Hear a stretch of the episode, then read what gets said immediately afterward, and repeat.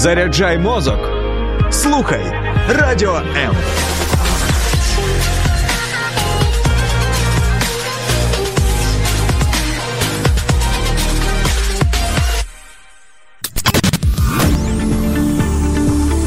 Біблія під іншим кутом. Програма сторінками Біблії з пастором Сергієм Наколом.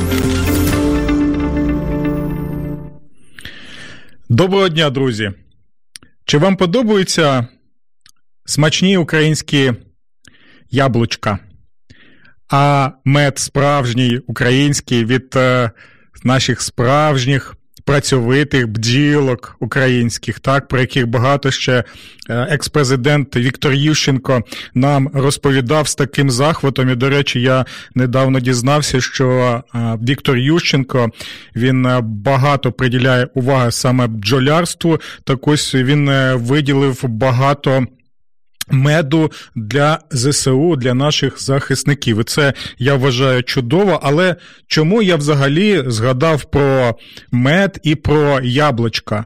Ну, тому що, знаєте, от е, в суботу я йшов біля маленького такого імпровізованого базарчику, біля будинку, де я зараз мешкаю. І ось там е, сидять бабусі, вони, е, звичайно, пропонують свій товар, і там дійсно у них е, смачні яблучка з там помідорки, огірочки і так далі. І одна бабуся закликає мене і каже, що синочку, синочку, підійди, будь ласочка, он придбай яблучко, ось медок я приготувала, ось також ще квіточки, букетик такі зробила, бо підеш до церкви, бо буде ж завтра свято Маковія. Так, і я запитую бабуся, а що ж це за свято таке? Ви можете мені розповісти? Ну і вона ось так е, щиросердо мені розповідає: ну як що, як що? Піди посвяти яблучка, піди посвяти мед, піди, он посвяти цей букетик, і він буде в тебе ще в хатинці протягом цілого року і буде оберігати тебе. Тобто, дійсно видно, що бабуся вона турбується так про те, щоб все відповідало тим очікуванням нашим культурним, релігійним стосовно цього свята. Але, але, на жаль, от е, незважаючи на це, що бабуся була щиросерда, незважаючи на те, що я. Е, придбав в неї яблучка смачні, і взагалі я там їх підтримую, як тільки можу, щоб робити справи милосердя на, на славу Господу. Незважаючи на що, бабуся так, на жаль, і не зрозуміла. Сутність свята, яке у нас називається свято Маковія. Так, і до речі, на жаль, багато також і журналістів, замість того, щоб е, пояснювати людям, що означає це свято, більше концентрують увагу не на сутність свята, а на те, що відбувається так під час цього свята, тобто якісь народні звичаї, якісь е, народні традиції, так пов'язані також із маком. І я маю на увазі не той мак, який вирощують, наприклад, в Афганістані, і який з якого роблять е, наркотичну речовину, так а я маю на увазі той мак, який додають у нас до різноманітних смаколиків в Україні, які дійсно є смачними. Бо, друзі мої, свято Маковія це свято, перш за все, християнське, яке вкорінення також в історії Ізраїлю. І яке присвячене не маку, не яблучкам, не меду, хоча вони і смачні, і, звичайно, треба їх вживати, і нема проблем, щоб ми вживали їх і під час цього свята. Але якщо якщо ми хрумкаючи цим яблучком і а, повну ложку.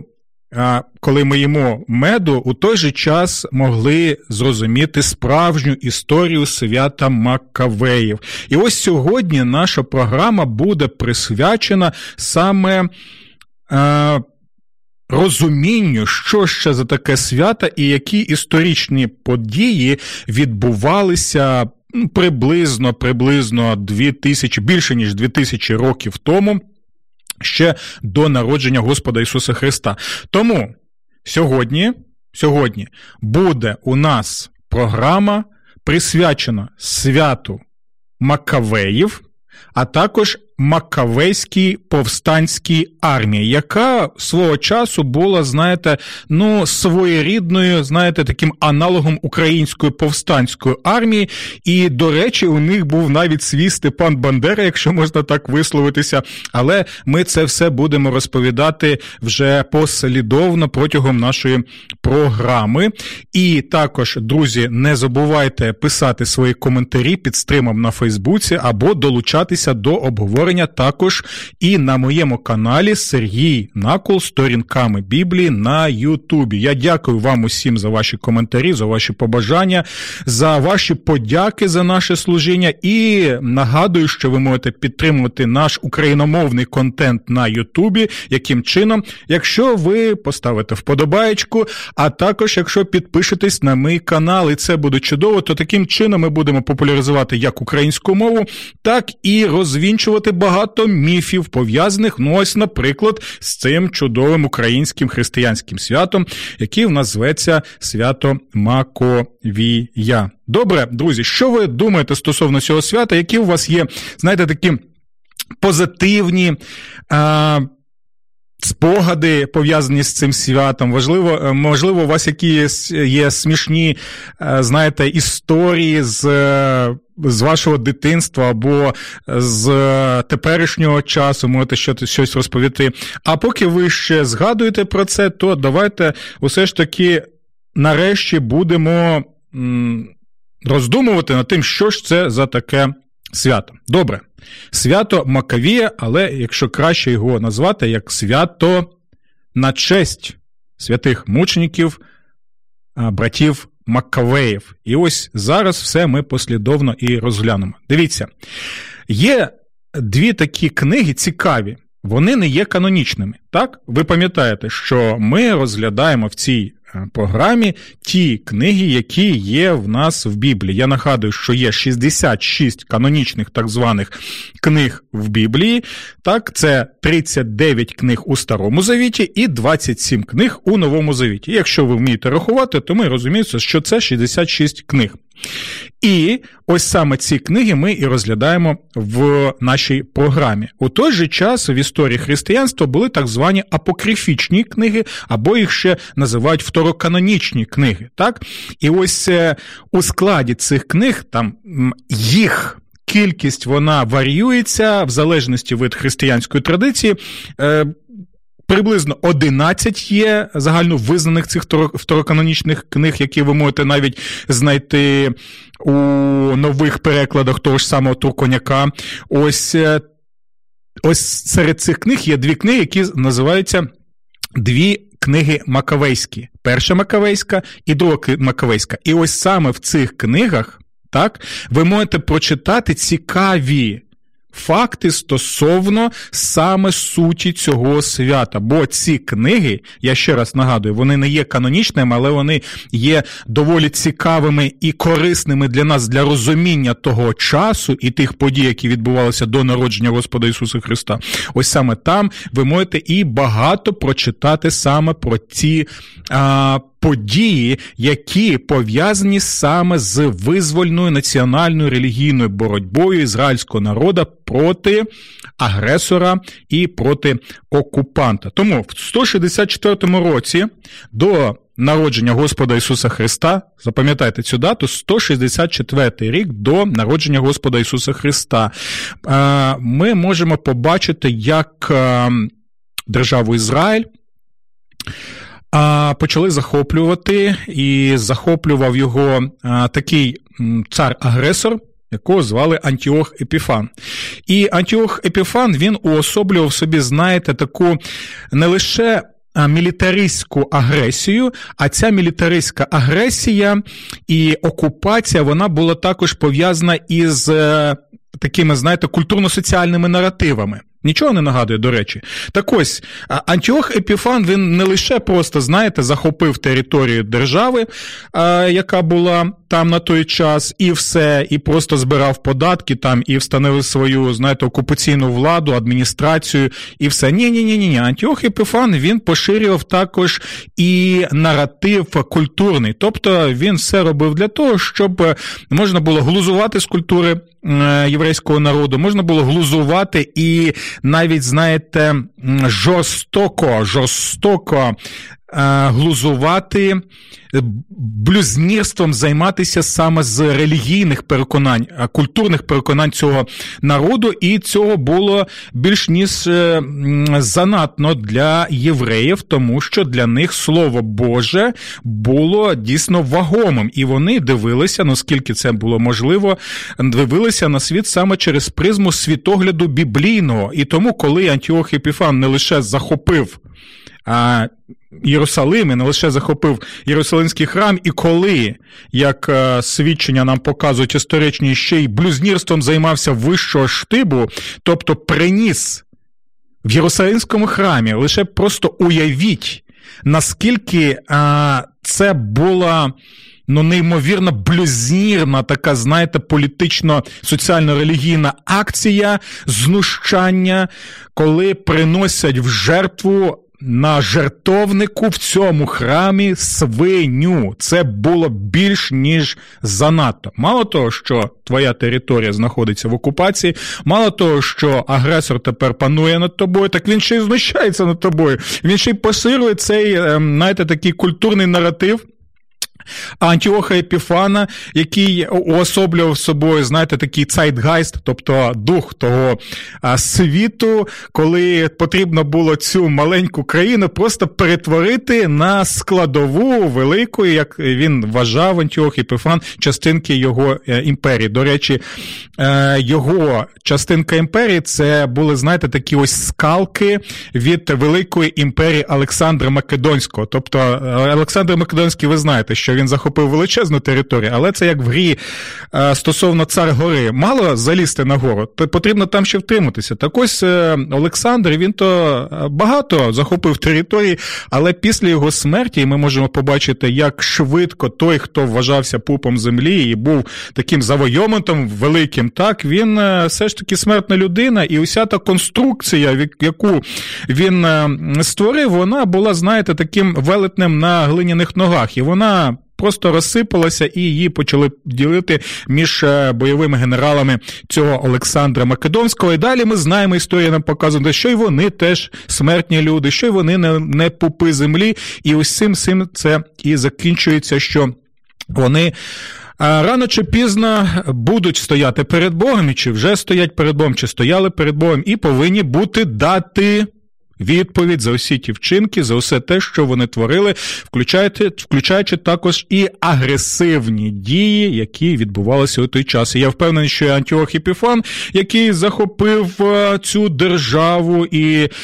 Е, використовував таку е, політику, так не лише знедержавлення, але ще знерелігійнення і зненаціональнення. Він також перед Богом відповів за всі свої вчинки.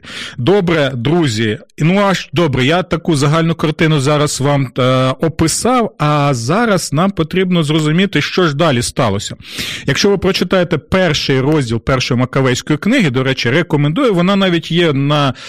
Е, в інтернеті загугліть, будь ласка, і там безліч цих версій існує. Так ось там е, чудово описується ося ця ситуація, і ми можемо побачити, що там був один е, богобійний.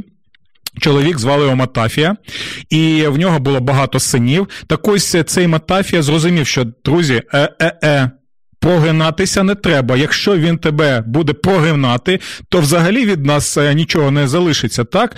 І е, ми можемо побачити, що саме е, Матафія і його сини, особливо після його смерті незабаром, і почали ось цей національний визвольний рух, який, звичайно, був обумовлений не лише зберіганням національної ідентичності, а перш за все він був обумовлений також і релігійними чинниками, так, бо як я на початку нашої програми вами сказав, що Божий народ він був корінений саме в Божому Слову, яке ми з вами і розглядаємо в цій програмі протягом вже декількох років. І тому для них було важливо зберегти саме саме віру в Бога, а ідентичність народу, яка обумлена першу чергу саме вірою в Бога, бо з цього все і починається. Розумієте?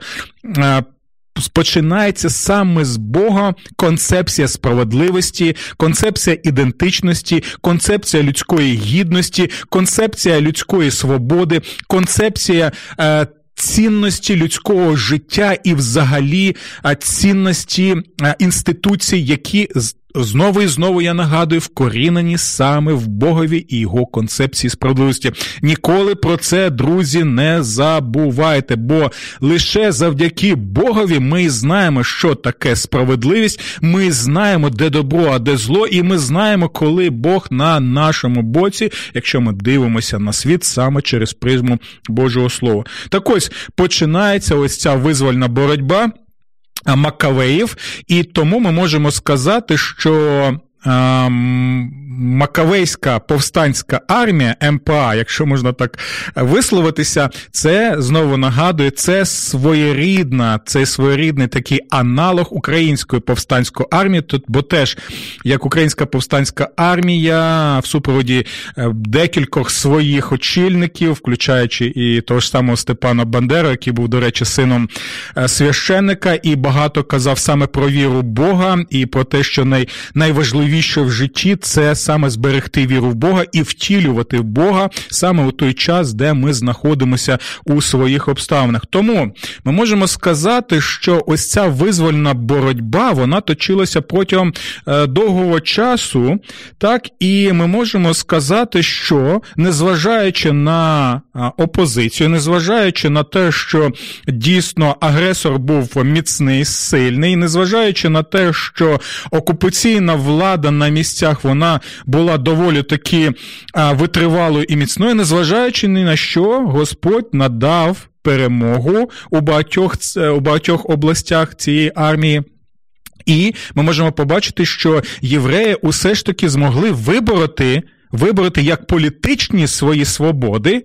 Не всі, звичайно, які можливо було на той час, але вибороли як політично-соціальні свої свободи, так і вибороли, що найважливіше саме свободи пов'язані з релігійними свободами. Вони довели у своїй боротьбі, що вони гідні називатися таким народом, що вони цінують свою е, свій народ, вони цінують свою мову, вони цінують е, вони цінують Бога і Боже Слово, і тому вони все зробили, щоб вже. Після цього не було такого, щоб якийсь там загарбник, і ми, до речі, знаємо, що коли вже римляни захопили е, гней, це був хто? Це був Помпей був такий генерал Юлія Цезаря, як ми знаємо, так ось він тоді захопив. Так вже римляни і навіть і не думали, щоб приносити в жертву свиню в Єрусалімському храмі, і доволі, так знаєте, політкоректно, як для римлян на той час, доволі політкоректно,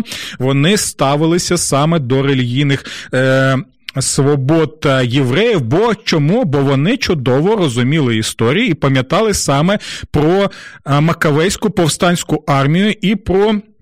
Також національного героя, національного героя Ізраїлю того часу це був так званий Юда Макавей. До речі, нагадую вам, що Макаба це молот перекладається, і, до речі, його звали Юда Молот або Юда Молотобоєць. Знаєте, знову так згадую е, поему нашого Франка Івана, так, пам'ятаєте, я бачив дивний сон, немов переді мною безвидна та пуста та дика площина, і я ланцем залізним прикований стоя. Далі тисячі таких самих, як я, і, і всі ми, як один, узяли в руку моло. Так, і там далі ми чуємо. І чую, що лупайте сю скалу, лупайте сю скалу. Так от, що робить Юда Молотобойць? Він, як і в цьому вірші Івана Франка, він є тим молотобойцем разом з іншими, які лупають цю скалу, тобто агресора і окупанта. І, до речі, ми можемо побачити, що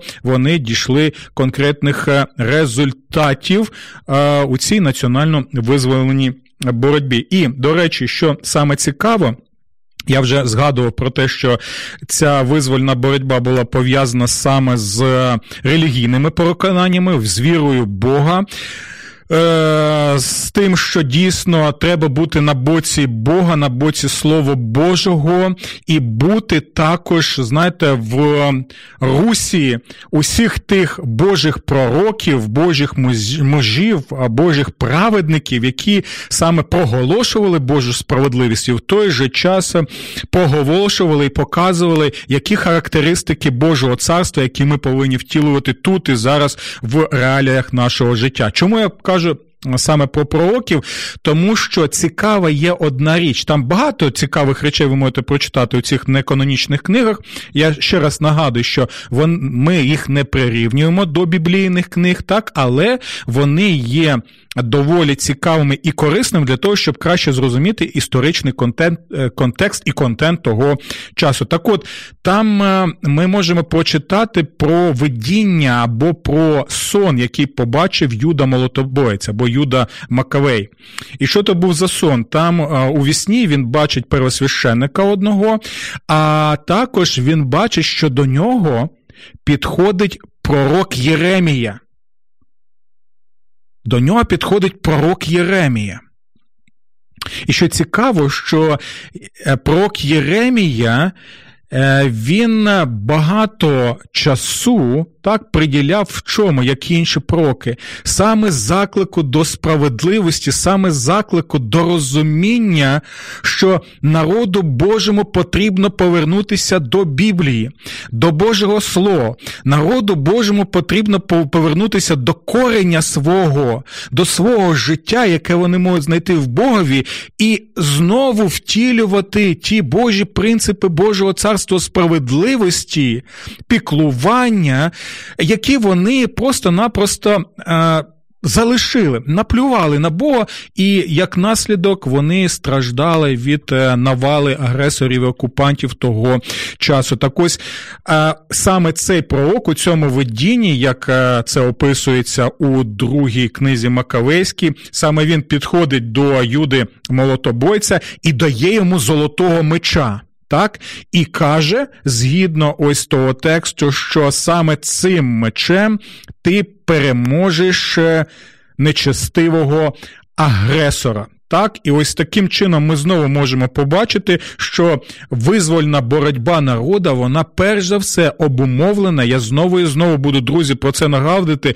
Бо якщо це не так, то усе, е, все, що відбувається у цьому світі воно не має якогось е, сенсу. Лише коли Бог є, коли Бог керує цим світом, коли Бог надає нам концепцію справедливості, коли Бог нам показує, що є добро, що є зло, і коли Бог показує, що Він Оголосив боротьбу злу ще в третьому розділі книги буття, і він все зробить для того, щоб наприкінці, як це показує книга об'явлення, буде, буде Боже царство. Хеппі-енд є, є світло в кінці тунелі, тому це дійсно надає сили наснаги людям, які стоять на боці саме Божої справедливості і розуміють, що заради цього вартує жити, заради цього вартує боротися, заради цього вартує е, усі ці речі робити у своєму житті, як це робив і е, Юда Молотобоєць. Добре. І в той же час нам потрібно пам'ятати також і особливо. Е, коли ми святкуємо це свято Макавеїв, що воно концентрує увагу саме на мучеників Макавеїв, на братів, на синів Макавеїв.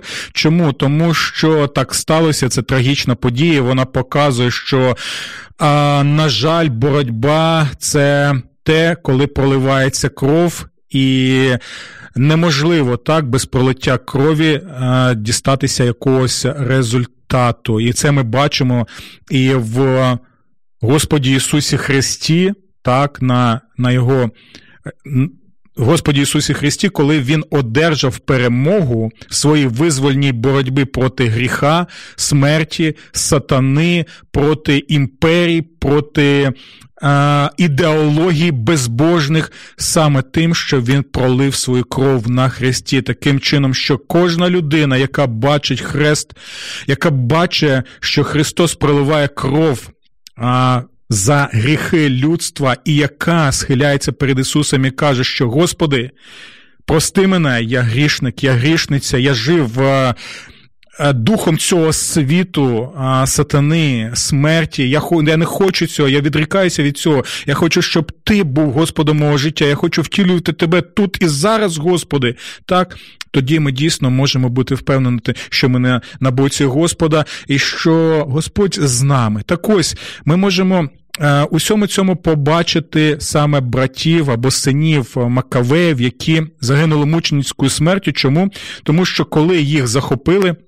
І це нагадує, знаєте, багатьох воїнів української повстанської армії, наприклад, так, коли їх катували, коли їх принижували, коли усе робили для того, щоб їх ем, примусити прийняти саме світоглядну концепцію завойовників, яка була обумовлена не біблійною концепцією, а саме концепціями цього світу, ідеологіями, ідеологемами і наративами цього світу, вони, вони відреклися від цього, вони відмовилися.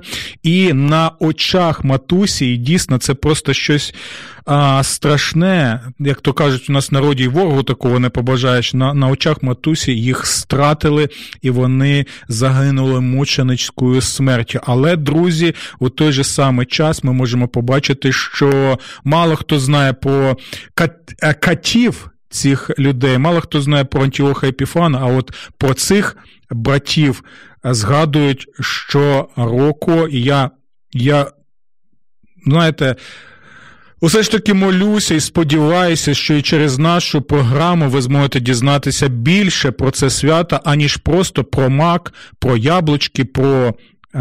Про мед, які самі по собі дійсно є поживними і смачними, і корисними, але, але, але, друзі, будемо пам'ятати, у чому саме сенс цього свята. Не будемо забувати. Тому до речі, це важлива річ, як ви знаєте, що є таке свято Ханука, так, це свято світла, можна так його назвати. І, до речі, юдеї зараз е, єврейські громади щороку і нас в Україні також святкують це свято, яке саме і пов'язане з визвольною боротьбою ізраїльського народу проти е, загарбника, так, Антіоха Епіфана і усієї тієї системи, яка намагалася. Е, Перетворити їх просто на усіх інших підданих імперії, слухняних, покірних, які просто-напросто були б зазумбованими пропагандою того часу. Так ось е, що цікаво, що цікаво, що Господь Ісус не лише знав про братів Макавеїв, про Юду Молотобойця. Ви ж повинні розуміти, що Ісус жив у той час. Він, е, я впевнений, знав усі ці історії з першої Макавейської, з другої Макавейської книги. Е, щороку, щороку розповідали ми матуся і е, татусь, земний татусь, розповідали саме про цю визвольну боротьбу. Він усе це чудово знав, і він навіть святкував Хануку, так, тому що Ханука, я знову нагадую, нагадую, вона саме пов'язана з визвольною боротьбою Юди Молотобойця і з е, усіми його. Побратимами, які були у Макавейській повстанській армії того часу. І от щось саме цікаве, ми ніде не можемо побачити, щоб Господь Ісус якимось чином висловлювався проти цього. Та це й не було можливо. Чому? Тому що ця визвольна боротьба вона була в духові, саме в духому біблійному, так, боронити, боронити свою землю, боронити свій народ, боронити свою мову, боронити свою культуру, боронити свою віру. Так, особливо, якщо ця віра дійсно це біблійна віра, яка обумовлена саме Божим откровенням, тим Богом, який явив себе в історії, саме яким чином, як ми знаємо, і це червоною лінією проходить через усе святе письмо. Саме як Бог не тиран, не агресор, не опресор, а саме як Бог визволитель, Бог визволяє і робить вільними людьми. Пам'ятайте завжди про це. Саме такий Бог Біблії. Тому та людина, яка вірить в Бога Біблії, слідує за Богом Біблії, втілює Бога Біблії, вона не може бути на боці агресорів, окупантів і гнобителів. Це просто неможливо, і ви повинні це пам'ятати. Бо а Спаситель світу, визволитель світу, Господь Ісус Христос, Він теж постраждав від гнобителів, від агресорів, від імперій і так далі. Але ми можемо побачити, що вони не мають над ним жодної влади, тому ми можемо впевнені бути і в нашій перемозі. І ось що цікаво, в контексті цього свята Хануки, національно-визвольної боротьби, ми можемо цього свята, яке називалося святом світла, так, ми можемо побачити, що Господь Ісус каже ось ці слова: Я є світло світу. Розумієте? Я є світло світу. Тобто, саме на фоні цього свята, присвяченого визвольній боротьбі, Господь Ісус показує, що він є втіленням цього світа, і той, хто вірує в нього, у нього може бути і сила, і наснага, і мотивація надалі проповідувати Господа Ісуса Христа і Словом і ділом, в той же час бути на боці справедливості, бути на боці тих, хто боронить свою землю. Добре, друзі.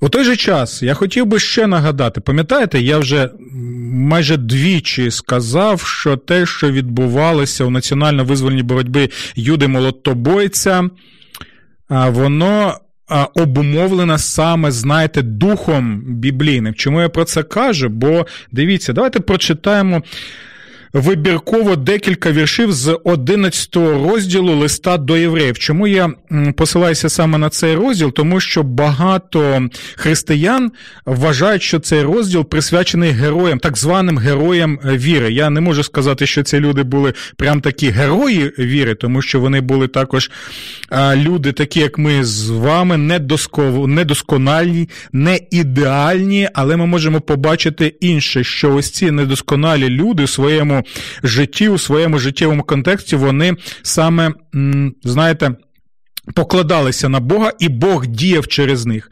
Цей розділ не так про героїв віри, як про вірного Бога, який діє. Через ось цих людей і в тих історичних, соціальних, культурних обставинах, в яких вони жили у той час. Знову знову, знову, знову, знову, знову нагадаю, що цей розділ не про героїв віри, а про вірного Бога, який діє через цих людей, як ми з вами, для того, щоб вони втілювали цього Бога, Його справедливість, Його милосердя і Його спасіння. Давайте прочитаємо, що цікаві тут речі. Дивіться, і що ще скажу? Адже мені забракне часу, як розповідатиму про Гедеона, Варака, Самсона, Єфтая, Давида, Самуїла та про інших пророків, які вірою перемогли царство, чинили справедливість. Ви це почули? Які віру перемагали царство, якщо ми згадаємо, хто був Гедеон? Гедеон це був хто? Генерал, можна так сказати, генерал армії якої саме? Це була Гедеонська повстанська армія. Вони, вони що робили? Вели повстанську боротьбу, визвольні змагання проти окупантів. Так чи не так? Почитайте книгу суддів. Пам'ятаєте, ми е, на тому тижні розглядала Яїл, так, е, жіночку з кілком і молотом. Там доволі цікаві речі також згадуються стосовно е, книги суди. Так, або Варак. Ми теж Варак. Це генерал був. Генерал був також повстанської армії разом з е, головною голокомандочкою Деворою. Так, пам'ятаєте про це? Вони проти кого? Е, боролися проти армії агресора-окупанта. А Самсон, що ми можемо сказати? Ну, Самсон навіть героїчно вчинив самогубство для того, щоб знищити знову якого? А вищий, вищий такий, знаєте, як це сказати? Вищий ешелон влади релігійно, політично, військової кого держави-агресора. Е, те ж саме можемо сказати і про Євтая, Ми можемо прекрасно сказати багато і про Давида. Ось про Давида ви багато знаєте, особливо те, що ми побачили, як він влучив голову.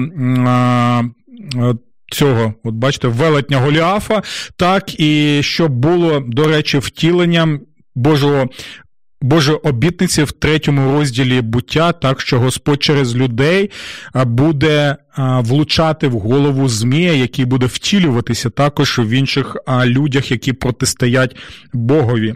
І дивіться.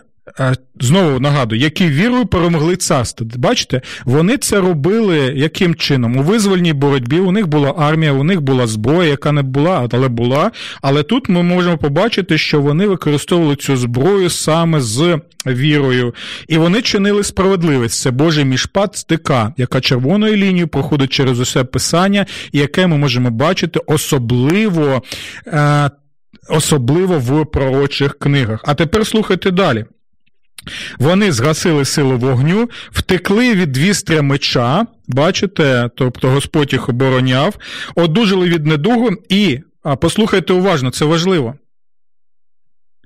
Були сильними у війні. Тобто Бог надавав цим людям силу, міць у війні. І я нагадую, що це саме той розділ, який багато християн називають саме розділом героїв віри.